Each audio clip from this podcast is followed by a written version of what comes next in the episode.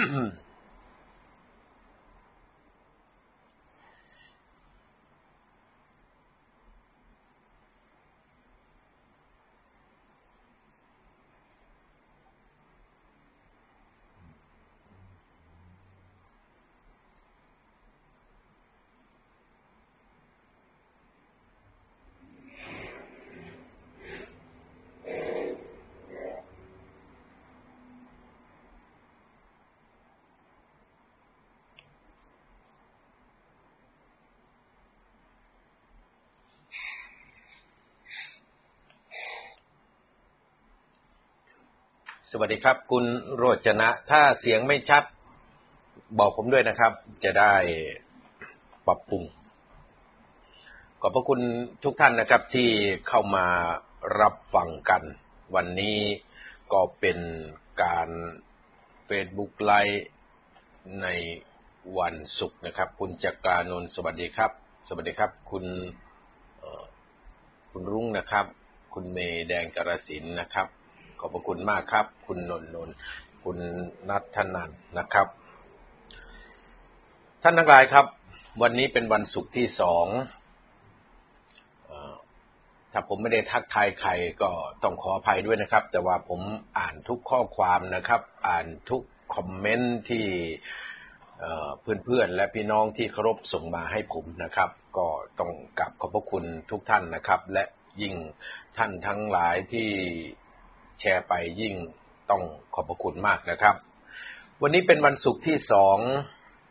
กรกฎาคม ซึ่งเป็นวันสำคัญอีกวันหนึ่งที่จะเป็นหมุดหมายสำคัญในการเคลื่อนไหวขับไล่พลเอกประยุทธ์ จันโอชาออกจากตำแหน่งนายกรัฐมนตรี ท่านที่ครบทั้งหลายครับ เราก็เลยมาตั้งหัวข้อกันวันนี้ นั่นคือโควิดระบาดหนัก ม็อบบุกทำเนียบสองสามกรกฎาประยุทธ์จะอยู่ได้หรือ นี่คือเรื่องที่เราจะคุยกันวันนี้ ต้องถามว่าสิ่งที่ฝ่ายยุทธการของพลเอกประยุทธ์จากสภาความมั่นคง ได้กำหนดวิธีการ และรัฐมนตรีว่าการกระทรวงมหาดไทยก็รับสารภาพ และมีการแพร่ข่าวออกมาว่าเป็นข้อเสนอของหมอบางคนในสบคที่ให้มีการแจ้งล่วงหน้าว่าจะปิดแคมป์คนงานก่อสร้างสองวัน หลังจากนั้นคนงานก็ทะลักออกไปจากแคมป์คนงาน 575 แคมป์รอบกรุงเทพและปริมณฑล ท่านทั้งหลายครับ แรงงานมีอยู่สองกลุ่ม กลุ่มหนึ่งก็คือแรงงานที่ไม่ถูกกฎหมายก็คือเข้ามาโดยไม่มีการอนุญาตและผ่านขั้นตอนของกระทรวงแรงงาน พวกนี้ก็เสียค่าหัว เสียค่าใต้โต๊ะให้ทหาร ให้ตำรวจและให้ฝ่ายปกครอง พร้อมกับกระทรวงแรงงาน คือทำมาหารับประทานกันกับแรงงานเถื่อน นี่ก็คือ แรงงานอีกกลุ่มหนึ่ง กลุ่มเหล่านี้ก็พอรู้สัญญาณก็แตกหนีพึ่งแตกลังครับ ก็ติดเชื้อโควิดตามลายทางไป แรงงานชาวกัมพูชาก็ติดเชื้อโควิดตามลายทาง ปล่อยไปตามลายทางนะครับ แรงงานชาวพม่าก็ติดเชื้อโควิดตามรายทางที่จะไปนะครับ จะไประนองไปพม่าไปตากก็ติดเชื้อโควิดตามลายทาง อีกกลุ่มหนึ่งก็คือแรงงานฝีมือนะครับ ซึ่งส่วนใหญ่ก็เป็นคนไทยนะครับ ช่างปูนช่างเหล็กที่เป็นแรงงานฝีมือ ก็แตกออกจากแคมป์คนงาน ส่วนใหญ่แคมป์คนงานนี้ก็เป็นของบริษัทเจ้าสัวนะครับ มันก็จะไม่มีกี่บริษัทแล้วครับ เช่นอิตตันไทยหรือว่าบริษัทของอนุทินนะครับ ที่รับงานก่อสร้างขนาดใหญ่นะครับ บริษัทของเสียหนู บริษัทชอการช่าง บริษัทอิตาเลียนไทยนะครับ ของเสียหนูก็ชิโนไทยนะครับ ก็บริษัทเหล่านี้แหละครับ ที่มีแคมป์คนงานใหญ่ ๆ อาจจะมีบริษัทลิทาอย่างเงี้ยที่มีแคมป์คนงานใหญ่ ๆ เมื่อมีการแจ้งล่วงหน้าสองวัน กลุ่มคนงานเหล่านี้ก็แตกหนีออกไป ทีนี้แหละครับ ติดเชื้อกันทั่วประเทศเลยถือว่าเป็นความจงใจนะครับ และเป็นความจงใจที่จะรักษาอำนาจของพลเอกประยุทธ์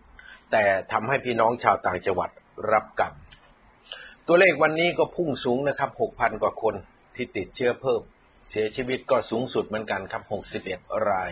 ก็ต้องขอแสดงความเสียใจ พี่น้องประชาชนทุกคนนะครับที่สูญเสียบุคคลอันเป็นที่รักไปจากการติด เชื้อไวรัสโควิด แล้วก็เสียชีวิตลง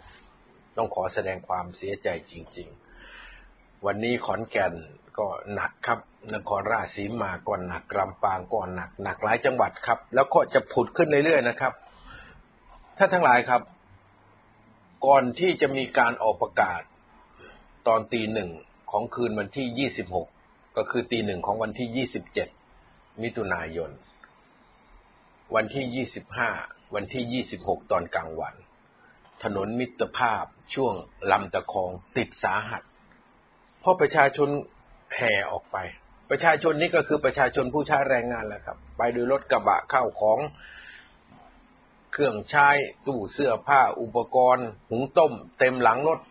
ออกไป เดี๋ยวนี้เกิดวิกฤตตามหมู่บ้านต่างๆนะครับ ต้องกักเนื้อกักตัวกัน หวาดผวากัน ก็ด้วยฝีมือของพลเอกประยุทธ์แหละครับ บอกพี่น้องประชาชนเลยว่าพลเอกประยุทธ์จงใจปล่อยคนติดเชื้อโควิดจากแคมป์คนงานขนาดใหญ่เนี่ยกระจายไปต่างจังหวัด เพราะระบบสาธารณสุข ในเขตกรุงเทพและปริมณฑลไม่สามารถจะรองรับผู้ป่วยได้ นี่คือสาเหตุที่เขาทำนะครับ ซึ่งผมว่าเขาทำผิด วิธีการก็คือจะต้องปกป้องกันกำจัดแล้วก็รักษาสิครับ แต่นี่ปล่อยให้ไปติดเชื้อในจังหวัดต่างๆ แค่นี้ก็แย่แล้วนะครับ แล้วตอนนี้วัคซีนก็ดูท่าว่าจะกระปิดกระปอยอีกแล้วนะครับ ก็คงไม่อธิบายหรอกเพราะท่านทั้งหลายทราบอยู่แล้ว ที่ผมบอกว่าโควิดระบาดหนักม็อบบุกทำเนียบ มันเป็นอารมณ์เดียวกัน อารมณ์ของความทนไม่ได้ อารมณ์ของการอารยะขัดขืนของพี่น้องประชาชน ดูทรงพลเอกประยุทธ์แล้วท่านก็มีสภาพไปไม่ได้นะครับ ไอ้ที่ไปนั่งริมทะเล แล้วอนุทินชาญวีรกูล พยายามปล่อยมุกตลกให้นายกประยุทธ์หัวเราะ ก็เป็นตลกปืดๆนะ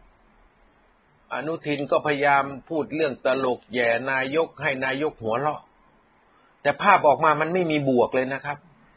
กลายเป็นว่านอกจากจะหัวเราะที่ทำเนียบรัฐบาล หัวเราะร่าในขณะที่ประชาชนร้องไห้ทุกระทมทั่วประเทศ นี่ข้ามไปที่ภูเก็ตก็ยังเป็นหัวเราะร่าริมทะเลอย่างมีความสุขในขณะที่ประชาชนทั้งประเทศเนี่ย ร้องไห้ทุกระทม จากภาวะการติดเชื้อ จากภาวะการไม่มีจะกินการภาวะที่ไร้อนาคต นี่คือสภาพของคนไทยนะครับ มันก็ต้องตั้งคำถามกับพี่น้องประชาชนว่า วันนี้ความผิดพลาดของพลเอกประยุทธ์เนี่ยมันมากมายสาธยายไม่หมดหรอก เรื่องสุดท้ายก็คือปล่อยให้คนติดเชื้อโควิด ในกรุงเทพมหานครนี่ออกไปจากกรุงเทพมหานคร ไปแพร่เชื้อยังต่างจังหวัด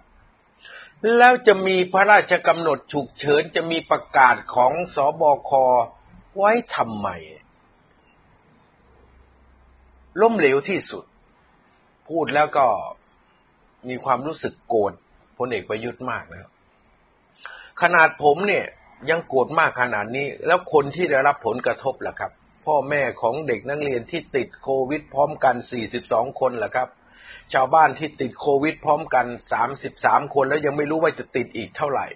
ในเขตจังหวัดผมเนี่ยจังหวัดเดียวคือจังหวัดขอนแก่นเนี่ยเขาจะโกรธแค้นพลเอกประยุทธ์มากขนาดไหน ชาวบ้านเขาอยู่ดีๆ ชาวบ้านเขาป้องกันอย่างดีแล้ว อย่างจังหวัดลำปางอย่างเงี้ยผู้ว่าหมูป่าเนี่ยก็ซีนจังหวัดอย่างนี้เนี่ยเอาเชื้อไปปล่อยให้เขา ส่งเชื้อจากกรุงเทพไประบาดในจังหวัดต่างๆ นี่มันเป็นสามัญสำนึกของคนที่มีความรับผิดชอบไหม มันต้องถามกันนะครับว่าพลเอกประยุทธ์ที่บอกว่าตัวเองทำเต็มที่ตัวเองเหนื่อยที่สุดเนี่ย มันเป็นการเหนื่อยเพื่อรักษาอำนาจตัวเองหรือเหนื่อยเพราะทำงานเพื่อประเทศชาติ ผมมองว่าพลเอกประยุทธ์แกเหนื่อย เพราะต้องการรักษาอำนาจตัวเองนะ นี่ไอ้พวกสมุนบริวารที่ไปซื้อบ้านที่อังกฤษ มีเงินฝากที่อังกฤษเป็นพันล้านเนี่ย แค่ข้าราชการยศไม่ใหญ่เนี่ย เป็นแค่พลตีเนี่ย บางคนเป็นพันเอกเนี่ย มันไปซื้อบ้านที่ประเทศอังกฤษมูลค่าตั้งร้อยกว่าล้านปอนด์ได้ยังไง มีเงินฝากช้อปปิ้งหรูซื้อโรลส์รอยไว้ในบ้านเนี่ย มันทำได้ยังไงพวกนี้ แล้วบอกว่าตัวเองไม่โกงแต่คนรอบข้างสมุนบริวารนี่รวยเอารวยเอา เอาเงินมาจากไหน ไปซื้อบ้านมูลค่าร้อยล้านปอนด์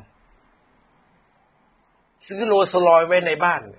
นี่เรื่องอย่างนี้เนี่ยประยุทธ์หมดอำนาจเมื่อไหร่ ไอ้พวกพลตีพันเอกทั้งหลายที่รอบข้างเนี่ย มันต้องถูกตรวจสอบครับ และลากคอมาเข้าคุก ยึดทรัพย์นี่ผมบอกเลย เรื่องนี้ต้องขออ้าง คุณวีระสมความคิดเนี่ย ที่ทำงานร่วมกับผมพี่วีระเนี่ย เตรียมข้อมูลเรื่องนี้ไว้ดีมาก ไอ้เสนั่นเสนี่นี่ไอ้นอนหนูไอ้กอไก่เนี่ย คนในอังกฤษเขาถ่ายรูปบ้านมาให้แล้ว โอนกันร้อยกว่าล้านปอนด์เขาถ่ายรูปรถโรลส์รอยไว้แล้ว รุ่นโกสนะครับไม่ใช่รุ่นแฟนทอมเขาถ่ายไว้หมด ใช้ชีวิตหรูหราแต่ประชาชนทุกข์ยากเนี่ย ผมบอกกับท่านทั้งหลายเลยว่า ไม่รอด ไม่มีทางนี่ใช้เงินอำนาจเป็นของประชาชนเมื่อไหร่ประยุทธ์หลุดจากตำแหน่งเมื่อไหร่ไอ้นอหนูไอ้กอไก่ หรือไอ้ทั้งหลายแหละไอ้ดอกเตอร์ทั้งหลายแหละที่แวดล้อมประยุทธ์อยู่เนี่ยเอาเงินมาจากไหนกันนักกันหนา เตรียมการที่จะอพยพหลบหนีจากประเทศไทยแล้ว ผมว่าพอพลเอกประยุทธ์หลุดจากอำนาจพวกห่านี้ลาออกแน่นอน นี่คือการปล้นประชาชนนะเดี๋ยวสักวันเดี๋ยวคุณวีระสมความคิดจะเปิดเผยเรื่องนี้ ภาพบ้าน ภาพรถ ภาพการใช้ชีวิตหรูหราของสมุนบริวารของพลเอกประยุทธ์ ท่านที่ครบทั้งหลายครับ คนที่บอกว่าตัวเองไม่โกง แต่ปล่อยให้คนอื่นโกงเนี่ยผมว่ามันก็ชั่วเหมือนกันนะ อันนี้ต้องพูดความจริง ยืนยันว่าตัวเองไม่โกง ยืนยันว่าตัวเองบริสุทธิ์บาทเดียวก็ไม่เอา แต่สมุนบริวารโกงเอาโกงเอาโกงเอา อย่างนี้มันชั่วมากนะ ไม่ไม่แตกต่างจากพวกโกงเลย ปล่อยให้คนอื่นโกง และโกงเงินภาษีของประชาชน โกงประเทศขณะที่ประชาชน ทุกยากลำบากอย่างนี้ นี่พูดไว้นะครับ ว่าใครบ้างที่เราจะจัดการนะสมุนบริวารที่ไปซื้อบ้านที่อังกฤษเนี่ยเตรียมตัวไว้ บอกไว้นะครับ บอกไว้ล่วงหน้าว่า ไม่รอด รู้หมดนะครับ โอนกันเมื่อไรเอาเงินจากแบงค์ไหนไปจ่าย รู้หมด ถูกยึดทรัพย์และติดคุก ยังไม่รู้ว่าจะหนีไปได้เท่าไหร่นะพวกนี้นะท่านทั้งหลายครับ นี่คือเหตุผลว่า ประชาชนไม่ควรที่จะเอาพลเอกประยุทธ์ไว้แล้ว ไอ้สมุนบริวารนนี่ก็ชั่วร้าย แล้วพี่น้องประชาชนก็ทุกข์ยากลำบาก เหตุผลแค่นี้ก็เพียงพอแล้วล่ะครับ ที่จะต้องร่วมกันที่จะต้องโค่นประยุทธ์ผมต้องแจ้งข่าวดีกับท่านที่ครบทั้งหลายนะครับ ว่าแผนการของคณะ สมุนบริวารของพลเอกประยุทธ์จากสภาความมั่นคงที่จะทำลายการนำที่ผมพูดไว้เมื่อวันสองวันก่อนนะครับ ถ้าท่านจำได้ก็คือการทำลายการนำวันนี้ล้มเหลวครับ ผมบอกข่าวดีกับพี่น้องประชาชนที่ต้องการจะขับไล่พลเอกประยุทธ์ว่าการทำลายการนำการชักจูงและพวกสายลับสองหน้า ที่อยู่ในขบวนประชาชนต่าง ๆ นี่ทำงานล้มเหลว ก็ถือว่าเป็นบุญของประเทศนะครับ ที่เราจะร่วมกันเคลื่อน แล้วก็ขับไล่พลเอกประยุทธ์ร่วมกัน ที่เขาบอกว่าจะชักนำไปตรงนั้นตรงนี้ ล้มเหลวหมดแล้วครับ ไม่มี วันนี้การขับเคลื่อนของประชาชน ที่จะขับไล่ประยุทธ์จันทร์โอชานั้น ได้มุ่งเป้าไปที่จุดเดียว นั่นก็คือที่ทำเนียบรัฐบาล มันเป็นความสวยงามนะครับ ที่เป็นการรวมพลังกัน ในสถานการณ์โควิดนี่ต้องออกแบบกันมาก ต้องคุยกันมาก ต้องทำให้สอดคล้องกับสถานการณ์ วันนี้ถ้าใครว่างนะครับ ผมเชิญชวนเลย เดี๋ยวผมจะเชิญชวนจัดรายการให้ประชาชนน้องๆ นักศึกษานี่มาร่วมการเชิญชวนอีกประมาณบ่ายโมงนะครับ จะจัดการสัมมนากันเสวนากัน แล้วก็เชิญชวนให้คนไปชุมนุม วันนี้นะครับ เวลาประมาณบ่ายสี่โมงเย็นคณะราษฎรเขาจะจัดการที่ทำเนียบรัฐบาลก็ไปชุมนุมที่นั่นนะครับ ใครว่างก็ไปกัน ส่วนในวันพรุ่งนี้นะครับ คณะไทยไม่ทนสมัคคีประชาชนเพื่อประเทศไทยก็จะจัดที่สะพานผ่านฟ้าแล้วก็เดินขบวนไปที่ทำเนียบรัฐบาล แล้วก็คุณสมบัติบุญงานอนงนะครับ สมบัติทัวร์เนี่ยผมชอบมากเลย คุณหนูหลิงเนี่ย ก็จะจัดม็อบขาขาม็อบนะครับ ใครมีรถยนต์ก็ไปร่วมกับคุณสมบัตินะครับ ที่อนุสาวรีย์ประชาธิปไตย ใครว่างตอนไหน ไปตอนนั้น ไปร่วมม็อบราษฎรก็ดี ไปร่วมกับคณะไทยไม่ทนก็ดีครับ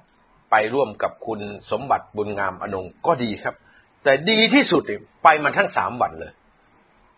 ประธานโทษครับ ไปมันทั้งสามม็อบเลย ไปทั้งราษฎรไปทั้งคณะไทยไม่ทนไปทั้งสมบัติทัวร์ไปเลยครับวันนี้สภาพที่ประชาชนลุกขึ้นมาสู้กับประยุทธ์นั้นเนี่ย เป็นไปตามสิ่งที่พวกเราได้พูดคุยกันไว้ นั่นก็คืออย่าใช้วิธีการในการชุมนุมของพันธมิตรในอดีต อย่าใช้วิธีการการเคลื่อนของนปชในอดีต อย่าใช้วิธีการของกปปสในอดีต เพราะการชุมนุมของพันธมิตร การชุมนุมของนปช การชุมนุมของกปปสนั้นไม่ใช่การชุมนุมเพื่อให้เกิดการเปลี่ยนแปลง แต่เป็นการชุมนุมเพื่อให้เกิดเงื่อนไข และสุดท้ายกลายเป็นเหยื่อทางการเมืองประชาชนถูกผู้มีอำนาจป้นชิงเอา อำนาจที่ควรจะเป็นของประชาชนไปให้กลุ่มกวนของตนเอง เราจะไม่ทำอย่างนั้นครับ เราจึงยืนยันว่า เราต้องเดิน ให้เกิดความเห็นพ้องต้องกันของประชาชนมาด้วยหัวใจครับ มาด้วยความเสียสละ มาด้วยความมุ่งมั่น เริ่มต้นคล้ายกับ เหตุการณ์ 14 ตุลา 2516 เริ่มต้นคล้ายกับเหตุการณ์พฤษภาปี 2535 ถ้าเราเริ่มต้นได้อย่างนี้ครับ ไม่มีประเด็จการไหนจะต่อสู้กับอำนาจที่บริสุทธิ์ของประชาชนได้ ผมบอกเลยนะครับ การเกณฑ์คน การจัดตั้งคนมา ไม่มีพลังเพียงพอ จะมาเป็นล้านล้านคน เหมือนพี่น้องที่ยังเชียร์พลเอกประยุทธ์หลายคนนะครับ บอกว่า โอ้กปปสมาเป็นล้านนปชมาเป็นล้าน พันธมิตรมาเป็นแสน ยังเปลี่ยนแปลงอะไรไม่ได้เลย อันนั้นมาส่วนหนึ่ง ก็ยอมรับว่ามาด้วยใจ แต่ส่วนใหญ่ก็จัดตั้งมานะครับจัดตั้งในเครือข่ายของพรรคการเมืองมา ซึ่ง ฝ่ายอำนาจรัฐนี่ถ้าเขารู้เนี่ยเขาไม่ตกใจครับ ม็อบจัดตั้งเนี่ยอำนาจรัฐไหนก็ไม่ตกใจ แต่ถ้าเป็นประชาชนมาด้วยใจเนี่ยครับ อุจจาระขึ้นสมองตอนนี้ ผมบอกท่านทั้งหลายวันนี้ว่าพลเอกประยุทธ์อุจจาระขึ้นสมอง เพราะเขาพยายามเช็ค ผมได้ข่าวจาก พี่ที่เป็นผู้บังคับ บัญชาของตำรวจสันนิบาลเนี่ยบอกว่าเขาหาไม่ได้เลย ว่าคณะราษฎรก็ดี คณะไทยไม่ทนสามัคคีประชาชนเพื่อประเทศไทยก็ดี ไปจ้างคนมาชุมนุม หาข้อมูลไม่ได้ นี่คือเจ้าหน้าที่ระดับสูงของสันติบาลเขาให้ข้อมูลผมมา เขาก็บอกว่า ไม่เข้าใจ เขาถามผม คนไม่มากหรอกสามพันสี่พัน แต่ไม่เข้าใจว่ามันจะเกิดอะไรขึ้นข้างหน้า เพราะเขาก็อ่านไม่ออก ผมก็เลยอธิบายให้เขาฟังว่า พี่เคยผ่านเหตุการณ์พฤษภาธมินมาไหมเขาบอกตอนนั้นเขาไม่ได้ผ่าน เพราะว่าเขายังเป็นตำรวจชั้นผู้น้อยอยู่ แต่เขาผ่านม็อบมันธมิตรมา เขาผ่านการชุมนุมของนปชมา ผ่านการชุมนุมของกปปสมา เขาบอกว่าคนเยอะมาก แล้วผมก็ตั้งคำถามกลับคืนไปว่า คนเยอะหรือเปลี่ยนแปลงไหมเขาบอกไม่เพราะประชาชนส่วนใหญ่ก็นักการเมืองพามา แกนนำพามา นั่นคือเป็นการชุมนุมเพื่อให้เกิดเงื่อนไขใช่ไหมเขาบอกใช่ สิ่งที่ผมได้ถามและแลกเปลี่ยนกับในตำรวจระดับสูงของสันติบาลเนี่ย มันเป็นคำตอบ ซึ่งผมก็ไม่ได้ถือว่าเป็นความลับครับเพราะก็คุยกันแลกเปลี่ยนกัน ผมก็มาเล่าให้ท่านฟังว่าฝ่ายการข่าวของตำรวจ งงสถานการณ์ว่าจะเกิดอะไรขึ้นข้างหน้าขนาดตำรวจยังงง ท่านไม่ต้องสงสัยเลยทหารก็งง ฝ่ายปกครองก็งง กรมนก็งง ว่าสถานการณ์มันเกิดอะไรขึ้น เขามองว่ากระแสต่อต้านพลเอกประยุทธ์ในโลกออนไลน์นี่สูงมาก สูงจนถึงขั้น ภาษาวัยรุ่นว่าประหลอดแตก มันขีดมันสูงจนกระทั่ง ทะลุประหลอดทะลุเข็มประหลอดไปเลย ก็เรียกว่าสูงจนประหลอดแตกทีนี้เขาก็เลยมาดูอะ แล้วคนมาชุมนุมเนี่ย มันยังห่างจากกระแสประหลอดแตกยังมีไม่เท่าไหร่ผมก็เอาเหตุการณ์พฤษภาธมินเนี่ย ที่ผมได้เข้าไปร่วมเนี่ย ในฐานะผู้ชุมนุมนะครับ ไปฟังปลาใสเนี่ยเล่าให้เขาฟัง นั่งรถเมย์ไปเองเสียค่ารถเมย์สองบาทเนี่ย นั่งสายหกสิบ มาลงที่ราชดำเนินเนี่ย แล้วก็เดินข้ามสนามหลวงไปฟังเนี่ย มันเกิดจากแรงผลักดันในจิตใจ ที่เราทนการตบัดสัตว์ของพลเอกสุจินดาคาประยูนไม่ได้ในขณะนั้นเนี่ย แล้วบอกว่าคนที่เป็นนายกรัฐมนตรีต้องเป็นคนที่รักษาคำพูด ไม่ใช่คนพูดตบัดสัตว์ นี่พลเอกสุจินดาตบัดสัตว์ครั้งเดียวนะครับ ที่บอกว่าจะไม่เป็นนายกรัฐมนตรี แต่มารับตำแหน่งรัฐมนตรีแกบอกว่าแกเสียสัตว์เพื่อชาติ ประชาชนไม่ยอม แต่วันนี้พลเอกประยุทธ์นี่ตบัดสัตว์ครั้งแล้วครั้งอีกจนนับไม่ถ้วน แต่ก็งงคนไทยยังยอมอยู่ เอาละครับ ต่างเวลากันไม่ว่า ท่านทั้งหลายครับ เมื่อสันนิบาลงงเมื่อ ทหารก็งงกรมนก็งงฝ่ายปกครองก็งง มันจะเกิดอะไรขึ้น เมื่อกระแสการขับไล่พลเอกประยุทธ์ในโลกออนไลน์มันสูง แทบจะหาคนเชียร์ไม่ได้เลย แต่ทำไมคนปากดกายในการมาร่วมชุมนุมแสดงตัวทางกายภาพถึงน้อย มันเกิดเขาเรียกว่าตั้งแต่การชุมนุม ตั้งแต่ปีห้า หกสามเป็นต้นมานะครับ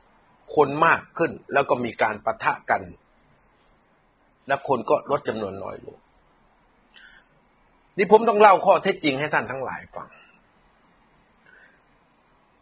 ช่วงแรก น้องๆเยาวชนนี่พาพ่อแม่มาชุมนุมเลย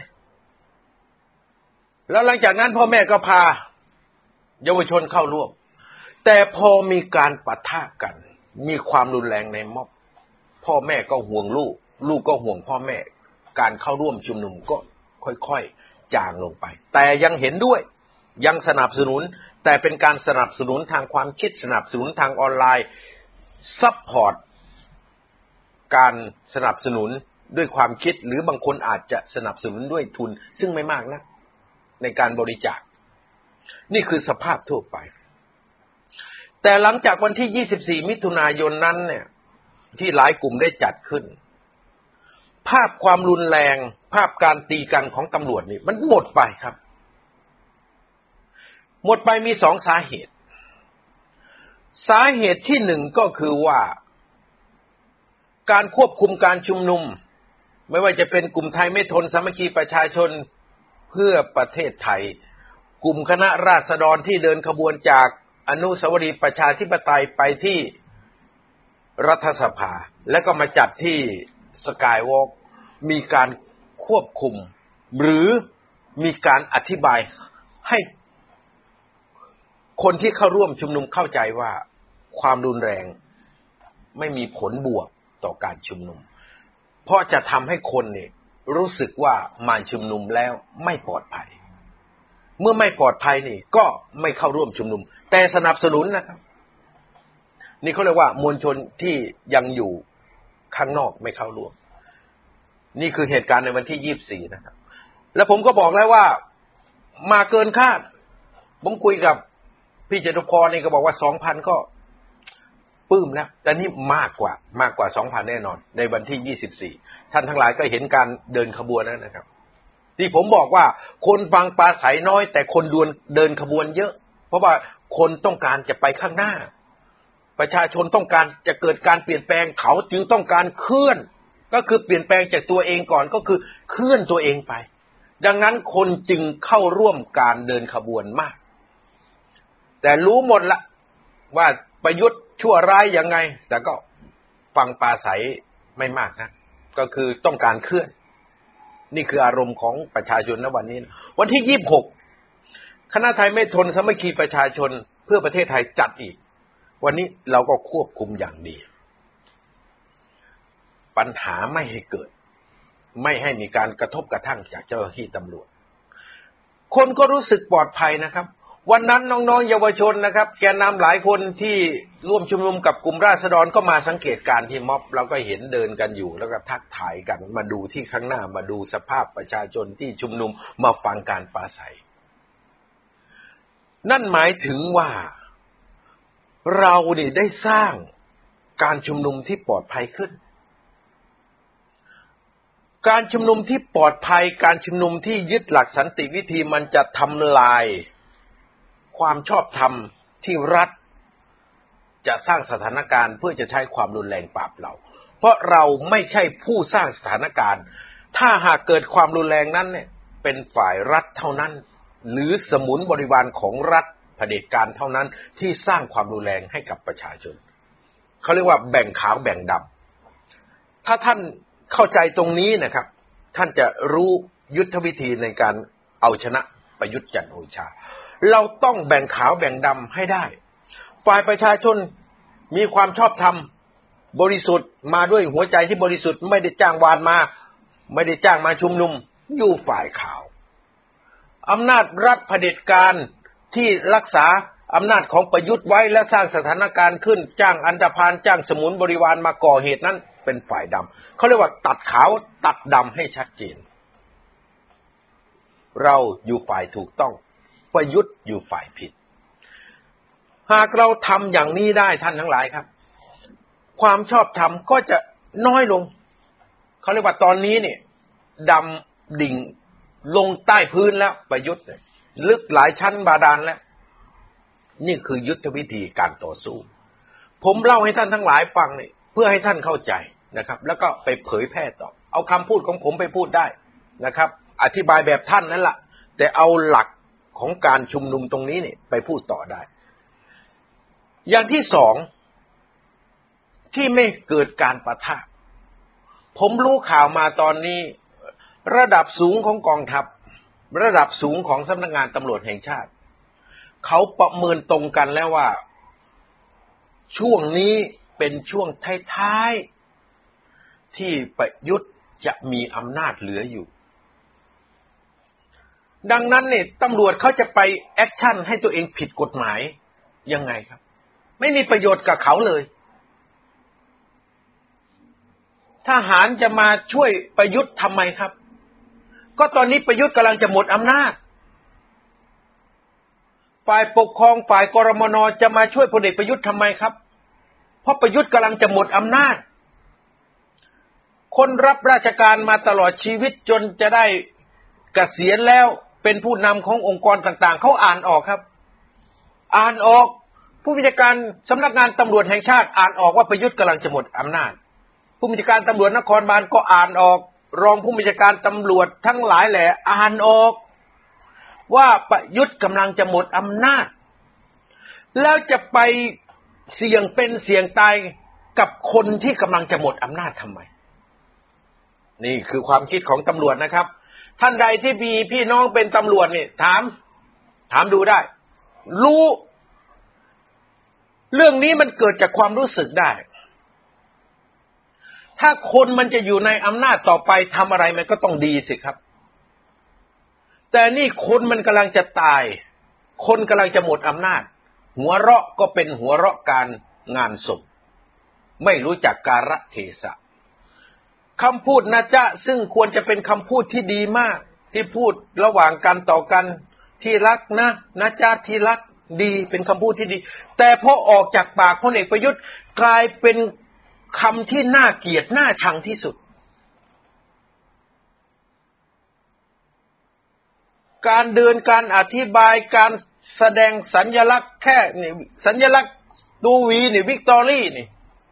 ถ้าคนอื่นชูนะครับ ในสถานการณ์อื่นนี่ เป็นสถานการณ์ที่ทุกคนต้องให้กำลังใจ แต่พอพลเอกประยุทธ์ชู สัญลักษณ์วิกตอรี่ กลางทำเนียบรัฐบาล กลายเป็นเรื่องที่ประชาชนบอกว่าไม่รู้จักการะเทศะชูขึ้นมาทำไม มันเป็นสัญลักษณ์แห่งความอุบาท นี่ไงครับ คนมันจะแพ้ คนมันจะหมดอำนาจ คนมันจะตกกระจากเก้าอี้ ผมสังเกตหน้าตาของนายแพทย์คนหนึ่งที่ยืนอยู่ข้างประยุทธ์ สีหน้าแววตาอากับกริยาของแกอึดอัดเต็มที แกคงอยากจะเอามือตบพลเอกประยุทธ์สักทีหนึ่งนะตอนที่พลเอกประยุทธ์บอกว่า ปิดร้านอาหารแล้วมันก็ต้องมีเทคมีโฮมคันที่รถมันควรจะต้องตบพลเอกประยุทธ์สักทีนะที่พูดคำนี้ พูดเรื่องตลกเอาชื่อเพลงมาล้อเลียน ในขณะที่คนเนี่ย ธุรกิจเสียหาย เขาขายไม่ได้เนี่ย เขาจะเอาเงินอะไรไปเลี้ยงชีพ เอาเงินอะไรไปให้ ซื้ออาหารให้ลูกกิน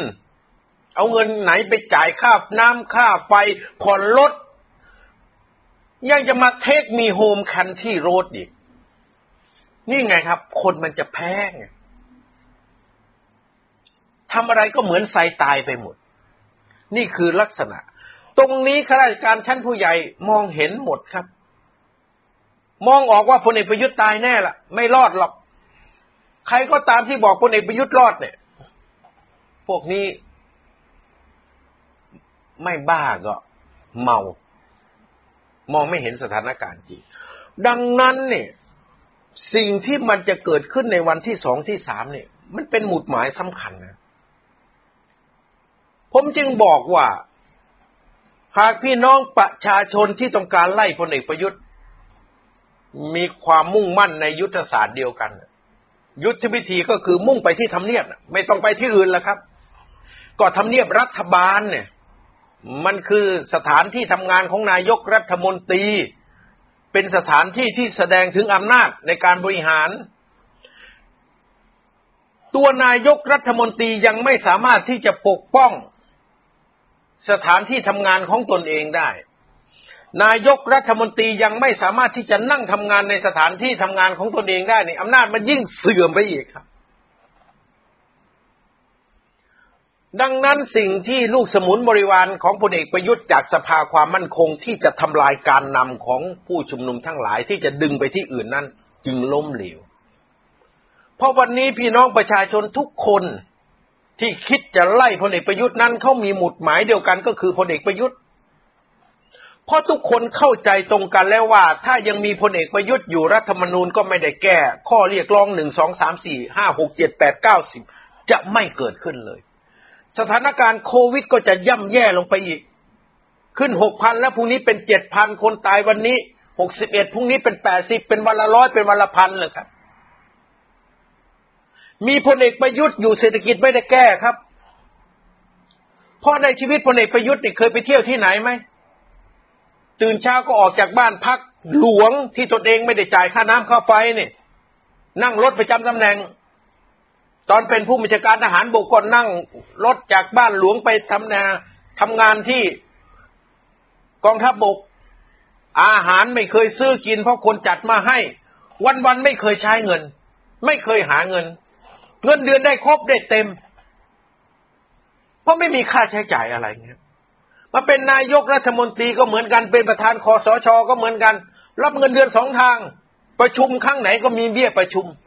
คนอย่างนี้ไม่เคยหาเงิน ไม่เคยทำธุรกิจ ในชีวิตไม่รู้ว่าเคยเที่ยวคาเฟ่หรือเปล่านะ ผมไม่รู้นะเคยไปเที่ยวขับเที่ยวบาร์หรือเปล่าก็ไม่รู้นะเคยไปเที่ยวอาบอบนวดหรือเปล่าก็ไม่รู้คอกเคนเล่าเคยไปหรือเปล่า ผมก็ไม่รู้ คนอย่างนี้ไม่เคยใช้ชีวิต เหมือนประชาชนปกติ ไม่เคยทำธุรกิจ รับ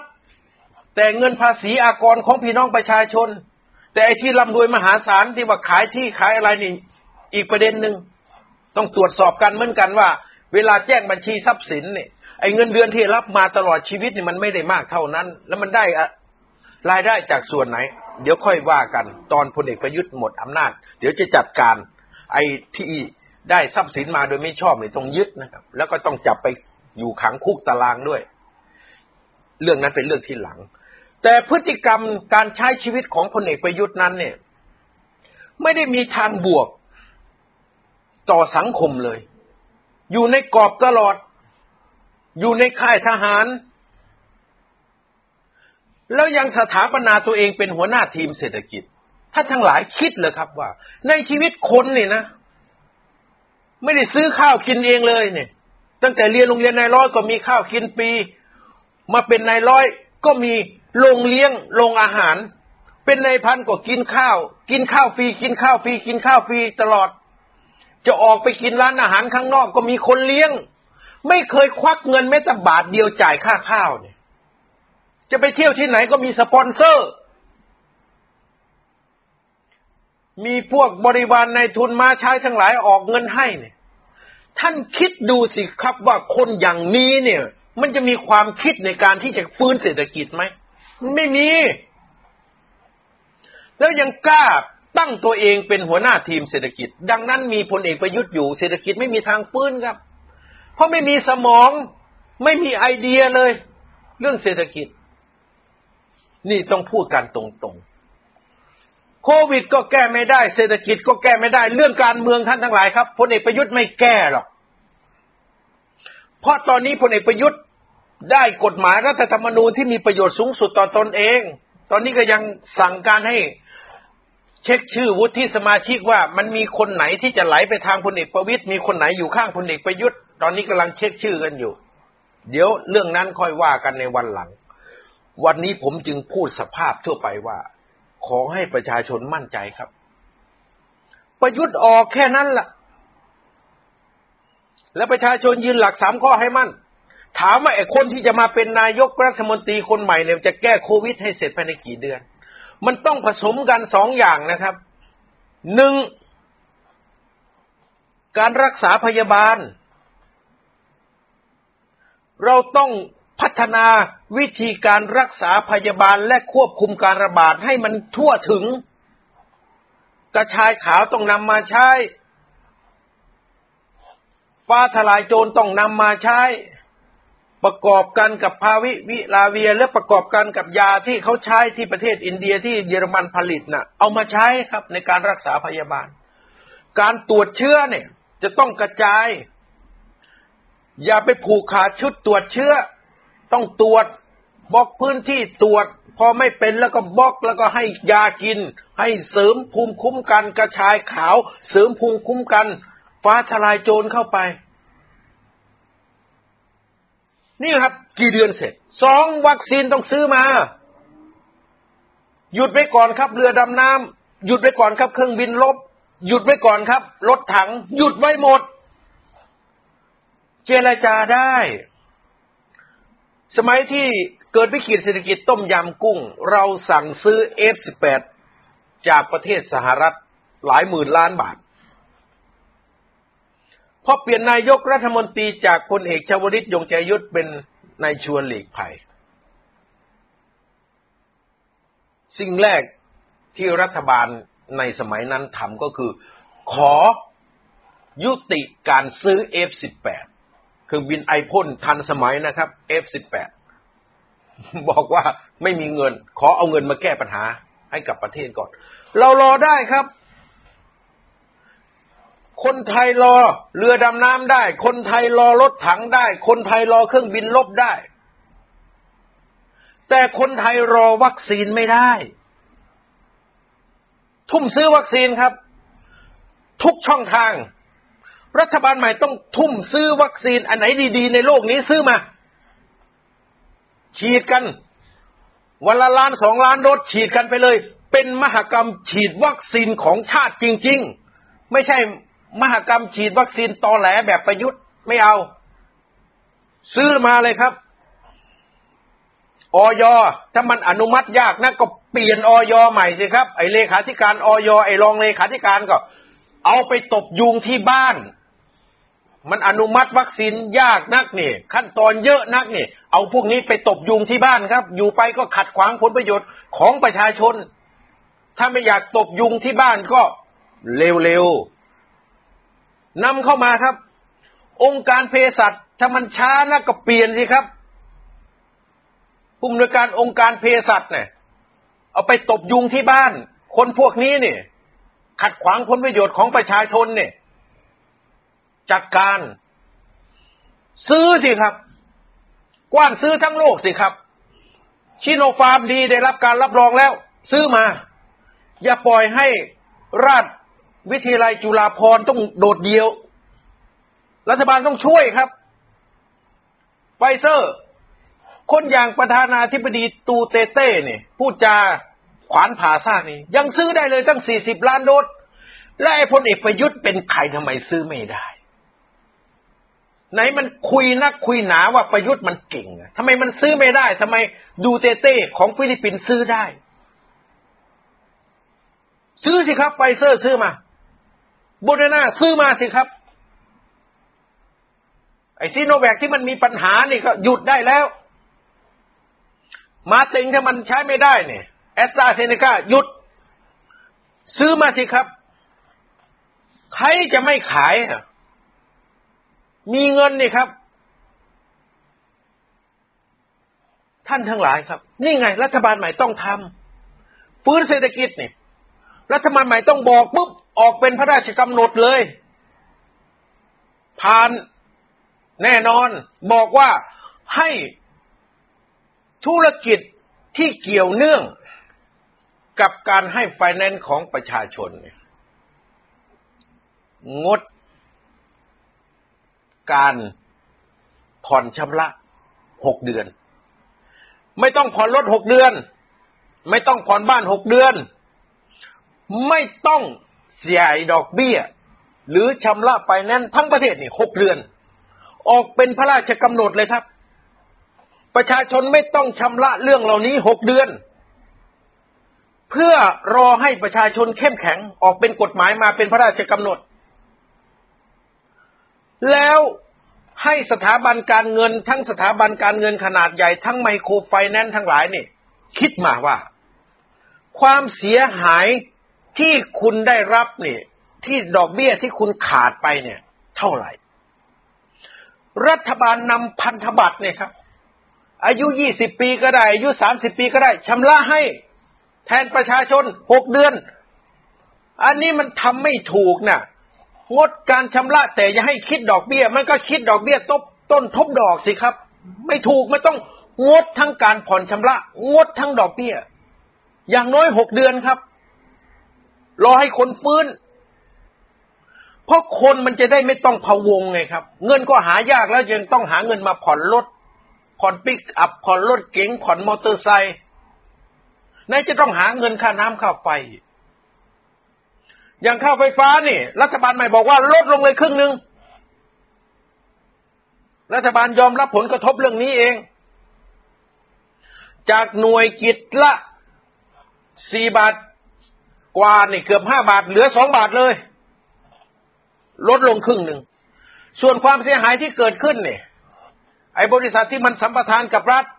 แล้วมันผิดรัฐธรรมนูญเนี่ย บีบมันสิครับ ให้มันรับพันธบัตรของรัฐบาลอายุสักหนึ่งร้อยปีเนี่ยมึงผูกขาดทำให้มันเลย รัฐบาลรับความเสียหายทำไมจะทำไม่ได้ครับ แต่ไม่คิดกล้าที่จะทำแล้วทำไมรัฐบาลญี่ปุ่น รัฐบาลอเมริกันเอาเงินไปให้คนเลยทำไมรัฐบาลอเมริกันตั้งกองทุนแปดแสนกว่าล้านเนี่ย ร้านอาหารไหน ขาดเงินเอาไปเลย สูงสุดไม่เกินสิบล้านดอลลาร์ถ้าคุณทำได้ ถ้าคุณจ้างงานคุณไม่ต้องใช้คืนทำไมเขาทำได้ครับทำไมเราทำไม่ได้ แล้วจะมาดีใจกับเงินสามพันมาดีใจกับเงินพันห้ามาดีใจกับเงินพันหนึ่งมาดีใจกับคนละครึ่ง อะไรพวกนี้ล่ะไม่ใช่นะผมว่า มันต้องได้รัฐบาลอย่างนี้สิครับ มาแก้ นี่แค่วิกฤตเรื่องการผ่อนคลายเรื่องนี้นี่ ประชาชนก็ดีใจสุดยอดแล้วเขาจะได้ทำมาหากินกัน ตั้งซอฟต์โลนให้กับธุรกิจ SME สิครับเขาบอกว่าเอาเงินล่วงหน้ามาใช้ก็ได้ครับ เอาเงินมามาก ๆเลย ล่วงหน้าสักห้าสิบปีข้างหน้าเอามาใช้ ใช้เพื่อใครครับ ใช้เพื่อประชาชน ใช้เพื่อ SME ไงครับ หาตลาดให้เขาสิครับ ให้เงินเขาสิครับ แต่ตอนนี้พวกท่านทั้งหลายยังไม่ต้องชำระหนี้เห็นไหมครับ มันก็ผ่อนคลายไงครับ